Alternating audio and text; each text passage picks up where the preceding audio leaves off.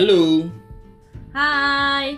welcome back to new episode of podcast Suami Istri. So kali ini kita mau bicara mengenai eh, budidaya ikan yang kita lakukan. Yap, yap. Jadi idenya berawal dari sebenarnya dari orang tua sayang ya, Ya, mereka eh, udah duluan budidaya ikan. lele ya, Lele. especially. Spesial lele. Jadi karena melihat mertua membudidayakan lele, lalu kita eh, terutama aku terinspirasi untuk juga membudidayakan lele. Betul. Cuman fungsinya jadi lebih eh, kompleks karena kita em, mempergunakan lele tersebut untuk menambah nilai ekonomi. Iya. Jadi kita mulai research soal budidaya ikan yang efektif tuh seperti apa gitu. Misalnya Betul. eh, misalnya tempatnya harus gimana terus juga gimana ngasih makannya terus juga eh, gimana proses kurase dan segala macam. Nah akhirnya setelah kita research beberapa video YouTube dan juga artikel nah kita nemu namanya metode budik damber itu ya Betul. Budidaya Jadi- ikan dalam ember. budidaya ikan dalam ember. Jadi di situ kita eh, mulai beli satu set eh, satu set budidaya lele. Nah itu isinya udah ember yang memang ember itu sudah disetting sebagai untuk budidaya lele gitu. Jadi ada Jadi ada keran untuk bagian bawahnya. ya ada keran untuk kuras, kuras. kuras, terus juga eh, dia juga sudah Ada, ada penutupnya yang ada jaring-jaringnya. Ya, dia juga ada penutupnya, ada jaring-jaringnya. Jadi Ada tempat masukin selangnya. tepat untuk masukin selang, Selang air, juga jaring-jaring itu. Jadi lele itu juga kena matahari. Mm-mm. Terus juga ada lubang untuk batas. Jadi kalau misalnya hujan, jadi iya, tidak betul. sampai eh, Meluap airnya. ke atas. Nah, itu salah satu eh, keuntungan dari eh, kan soalnya kan kalau misalnya orang tua sayang itu kan ya de- di Embernya manual. Embernya manual, Ember kan? yang biasa kita pakai. ya ember biasa cuman karena kita melakukan riset Searching lagi. soal budik damber akhirnya dapat eh, produsen ember yang memang khusus untuk budidaya ikan lele ini Iya. juga termasuk dalam paket bibit lelenya juga Iya, kita betul. dikasih Serat, eh, 70 ya? 70 lele kita ya. dikasih itu n- lim, eh, Oh 53 ya? 53 Iya iya. Jadi kita mengeluarkan uang 250.000 ribu, terus juga kita dapat bibit lelenya, dapat embernya, terus juga dapat eh, pakannya waktu itu, terus juga kita dapat vitamin buat airnya, terus juga kita dapat buku panduan untuk eh, beternak lelenya gitu. Jadi Yap misalnya kayak eh, makannya dia tiga kali sehari pagi siang sore. Terus juga dia sebelum diberi makan dia harus dikuras dulu airnya 10% Ya. Kalau misalnya di hari Rabu dia dikuras sampai 50% betul.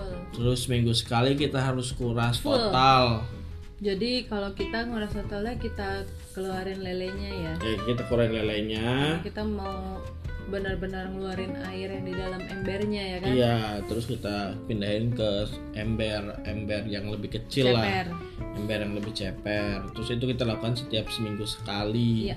Nah, eh, menguras itu juga sekalian eh, mengganti eh, air yang vitaminnya jadi kita juga ngasih vitamin. Nah, gunanya vitamin ini untuk mengurangi bau dari airnya karena kan kalau ada lele itu kan kalau ada ikan kan biasanya airnya menimbulkan bau nih. Nah, ternyata setelah dikasih vitamin airnya itu jadi tidak berbau karena air itu mampu mengurai eh, kotoran atau makanan lele yang tidak habis gitu loh. Iya, Jadi vitamin itu mampu membantu mengurai dah sehingga dia dapat mengurangi bau yang ditimbulkan. Iya. Nah, setelah eh, berjalan hampir dua bulan kita memelihara lele ya.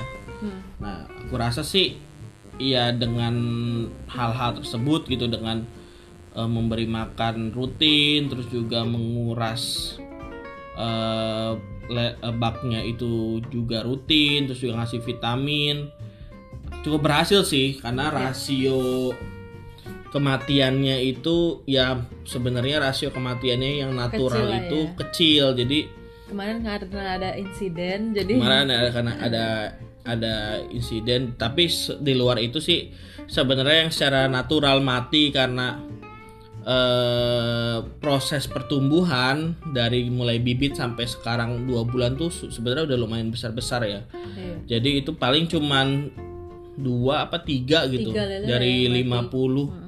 50 Heeh. dari 53 kita bibit terus sekitar tiga lah dan itu menurut aku sudah cukup baik sih mengikuti panduan-panduan itu dan eh, hasil-hasil riset kita nah kita ingin memanfaatkan lele tersebut nah itu tadi bedanya kalau misalnya orang tua sayang atau mertuaku itu kan memanfaatkan lelenya hanya sebagai bahan pakan Iya, yang digoreng terus di dimakan sendiri. dimakan sendiri, nah. konsumsi pribadi. Kalau kita niatnya memang untuk sebagai sumber penghasilan Iya. atau sebagai eh, iya sebagai sumber penghasilan. Makanya lele itu nanti yang pertama akan berusaha kita jual ke warung makan warung makan. Kemarin sempat ditawarin di Warteg. warteg warteg yang biasa kita makan. Terus Iya. juga kita juga akan berusaha tawarkan juga di marketplace. Juga akan coba tawarkan ke eh, warung-warung pecel di sekitaran kita nah selain itu lele ini akan dimanfaatkan sebagai eh, bahan protein dari menu terbaru dari Kata Food gitu ya Yap. atau resto atau usaha makanan yang sedang kita rintis gitu Ya. jadi si lele ini bakal kita bentuk seperti rice bowl gitu kan. Iya, rencananya karena- biar ada menu yang dengan nasi lah. Iya, karena kan Soalnya selama kayaknya ini sekarang GrabFood itu ya orang pesannya ah, yang ada nasinya sih Iya, ya. karena kan memang- snack ya. dan memang kata food itu kan belum pernah punya menu Nasi. nasi ya yang full nasi terus ada proteinnya terus ada garnishnya nah kita memanfaatkan lele ini sebagai bahan protein yang utama Yap. gitu. jadi ya memang kita berusaha untuk menambah nilai ekonomi dan pemasukannya melalui budidaya lele ini. Jadi setelah setelah digeluti dua bulan ya satu ember itu bisa cukup sampai 50 lele ya. Iya. dan setelah kita hitung-hitung ya memang kalau misalnya cuman punya satu ember atau dua ember ya memang marginnya nggak terlalu besar nggak terlalu banyak sih keuntungannya. Karena kan misalnya satu kilogram eh satu kilo lele satu kilo itu kan cuma dapat eh bisa dapat empat lele gitu kan. Harganya itu cuma sekitar 21.000 ribu. Kalau dihitung satu ember berarti kan cuma dapat 10 kilo tuh kalau empat lele gede-gede gitu kan. Mm-mm. ya tapi kan kita berpikirnya karena ini pengen kita jadikan bahan utama untuk signature makanan kata food yaitu bisa menambah nilai dari kata food itu sendiri dan pada akhirnya menambah nilai dari eh, finansial kita. Selain itu ya memang kita emang target kita sendiri pengen punya banyak ember gitu ya. Mungkin sebanyak banyaknya lah karena menurut aku sih budik damber ini efektif lah karena kita nggak perlu punya tempat yang luas tambak yang luas gitu. Iya. jadi satu ruangan aja bisa bisa punya mungkin 10 ember 20 ember. Nah itu mungkin akan punya dampak yang lebih menguntungkan lah kalau punya lebih dari 100 lah mungkin 100 ikan lele gitu Iya. nah ini salah satu hal yang coba kita lakukan di luar dari yang sedang kita lakukan Ya. saat ini seperti eh, menjalankan bisnis ataupun freelance ataupun kerjaan kantoran. Jadi memang hal-hal baru seperti ini perlu dicoba dan dijadikan investasi gitu loh ke depannya. Betul. Eh, apa namanya? Eh, selain itu si lele ini juga sebenarnya ya bisa jadi eh, bahan refreshing karena kalau Ya. misalnya ngejalanin tugas sehari-hari gitu ya atau misalnya lagi ya namanya lagi lagi sibuk gitu kan terus cari refreshing yang ngasih makan lele juga bisa jadi salah satu cara untuk merefresh otak biar lebih ya ngeliat ikan-ikan makan itu kan menyenangkan ya. Iya. Gitu. Terus gimana saya perasaannya selama mempunyai ember lele jadi lebih aware kalau kita punya taman belakang. Jadi kita sering ke belakang ya kan? Iya jadi kita sering ke belakang. Terus juga eh, kita mulai banyak hal baru sih. Kan sekarang kita belum ketahuan ya maksudnya kita masih memelihara lelenya. Jadi belum ada pendapatan lah dari si lele ini memang. Iya. Tapi ya itu jadinya ngebuat kita untuk Berpikir. menambah rutinitas lah iya rutinitas ya Iya. kan untuk eh, ngasih makan lele kan harus harus rajin kalau enggak lelenya mati Iya. terus juga em, karena kita rajin ke belakang tadi terus bersihin lele nginjek-injek tanah eh, gimana caranya kita ngakalin biar kita ke belakang tapi nggak terlalu kotor kan biasanya kita kan ke belakang mau buat ngejemur atau apalah gitu kan Hmm. Eh, justru kotor ternyata kita jadi eh, tahu stepping stone. Iya jadi ya jadi banyak hal sih jadi banyak variasi karena kita Hmm, memelihara lele ini ya. Karena kan kita kan sering banget kan bolak-balik ke lele Iya, aduh iya. gimana nih? Eh, biasanya kan cuman pas ngejemur doang padahal ngejemur juga sering sih sebenarnya. Ada soalnya kan kita memutuskan untuk tidak membuat wilayah belakang itu dibikin jadi ruangan Iya, kita Kita tetap membiarkan itu jadi taman. sih, emang rencananya tujuannya kita memang taman. karena supaya pengen tetap ada eh, pertukaran udara yang Iya, baik antara makhluk hidup hewan lah, apalah yang datang, burung kadang mungkin Mm-mm. sedikit sebentar. jadi nggak semuanya tuh sifatnya ruangan-ruangan gitu ya Hmm, ya diharapkan juga pertukaran udaranya bagus gitu karena ada Iya, taman di belakang. Jadi kan kalau kebanyak mungkin sebagian besar orang-orang di wilayah perumahan ini kan menjadikan wilayah belakangnya itu jadi kamar lagi iya, kan. dibuat jadi Taman kamar belakangnya, lagi tapi kalau atau kita- di semen, atau di semen. Biasanya. kalau kita memutuskan untuk ya udah biar aja taman belakang jadi ada rumput Iya, ada betul. Ada kebanyakan sih di sini dijadiin ruangan lagi ya ruangan Iya. dapur ya ditutup gitu kan ya dijadikan Tutup dapur atau kamar belakang. anak kalau gitu. kita emang dari awal udah mutusin iya itu taman belakang tetap jadi taman ya mungkin ke depannya karena kita pingin jadikan itu sebagai menu utama kata food dan kita juga pengen jual itu ke rumah makan ya mungkin nanti akan ada the next next ember lagi yang mungkin eh, bisa punya dua atau tiga ember jadi bisa punya lebih dari 100 lele karena satu lele ini ternyata satu ember lele ini yang udah kita piara ini sekitar udah ada eh, udah ada 40 lebih itu berhasil sih kalau menurut aku dari rasio eh, perkembangbiakannya dan Iya. rasio kematiannya yang rendah ternyata kita berhasil lah untuk mengembangbiakan lele ini dan gitu. pakan lelenya kebetulan daerah rumah kita banyak ya. Iya dan cukup murah sih. Cukup murah sih. Jadi eh, satu plastik gitu yang besar itu cuma 5000 Hmm. jadi ya menurut aku sih cukup cukup murah sih dan oh satu plastiknya lima ribu? Satu plastik yang ini ya. Ya oh, itu bukan. 5000 kemarin dua lima ribu dua sepuluh ribu oh dua sepuluh ribu oh satu lima ribu Mm-mm. Jadi satu itu bisa buat bisa buat. Jadi kalau misalnya lelenya itu masih kecil, satu plastik itu bisa buat dua minggu lah. Tapi kalau sudah sebesar sekarang, sudah lebih dari sebulan, satu itu bisa buat seminggu. Nah itu kan tadinya mm, de- eh, selain memang ditawarkan untuk rumah makan, kita juga pengen jadikan itu sebagai menu utama dari produk kita. Jadi nextnya kita mungkin akan nambah eh, beberapa ember lagi lah gitu ember lele lagi gitu sih Yap.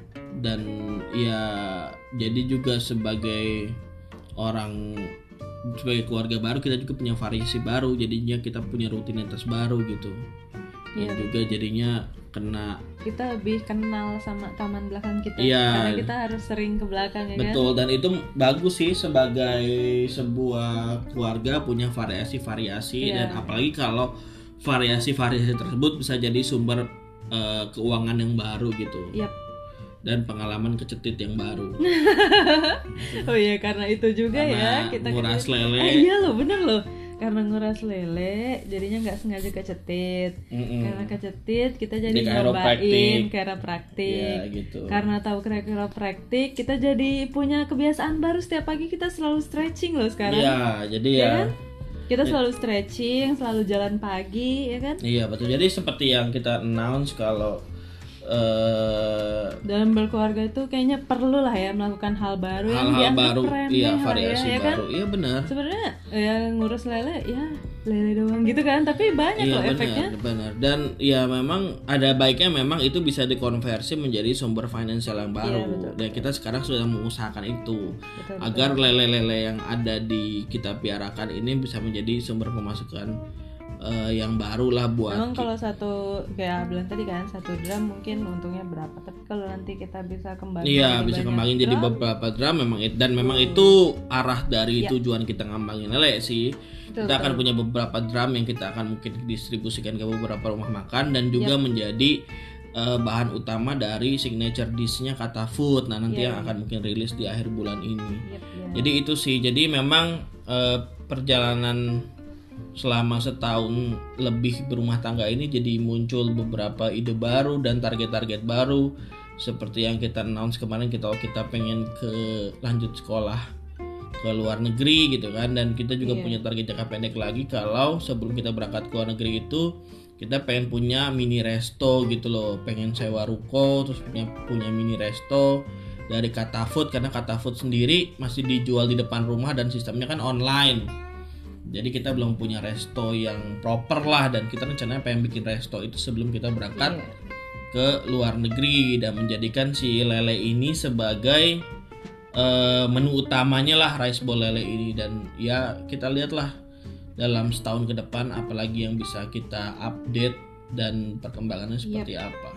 betul Oke, mungkin itu pembahasannya pada episode kali ini semoga bermanfaat bagi keluarga-keluarga yang ingin mencoba variasi-variasi baru, misalnya pengen coba budik damber, miara lele dalam eh, ember, dalam drum ataupun pengen coba variasi-variasi lain supaya tidak terjebak dalam rutinitas yang membosankan. Nah, itu bisa salah satu hal yang dicoba selain menambah rutinitas juga mungkin bisa menambah nilai ekonomi keluarga. betul sekali Oke, mungkin itu saja episode kali ini. Sampai jumpa di episode selanjutnya. Dadah. bye